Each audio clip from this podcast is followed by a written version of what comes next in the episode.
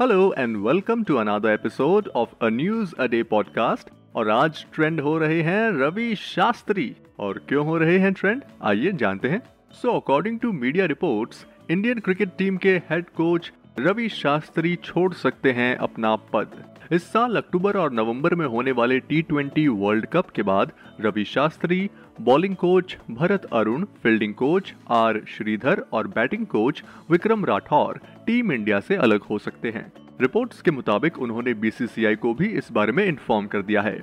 Ravi Shastri was born in Bombay and studied at Don Bosco high school उन्होंने बचपन से ही cricket को seriously लिया। वे एक ऑलराउंडर क्रिकेटर थे।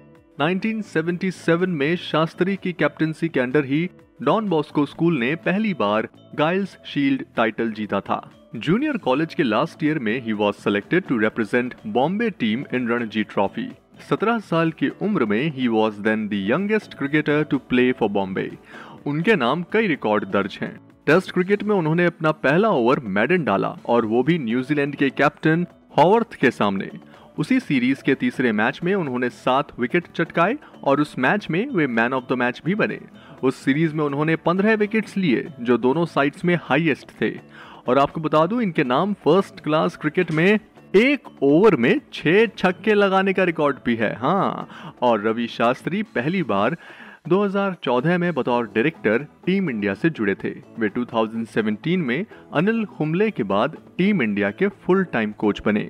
और अब टीम इंडिया के हेड कोच रवि शास्त्री जल्द ही टीम इंडिया का साथ छोड़ सकते हैं। इसकी बड़ी वजह टीम इंडिया का आईसीसी खिताब नहीं जीत पाना माना जा रहा है। फ़िलहाल इस पॉडकास्ट में इतना ही।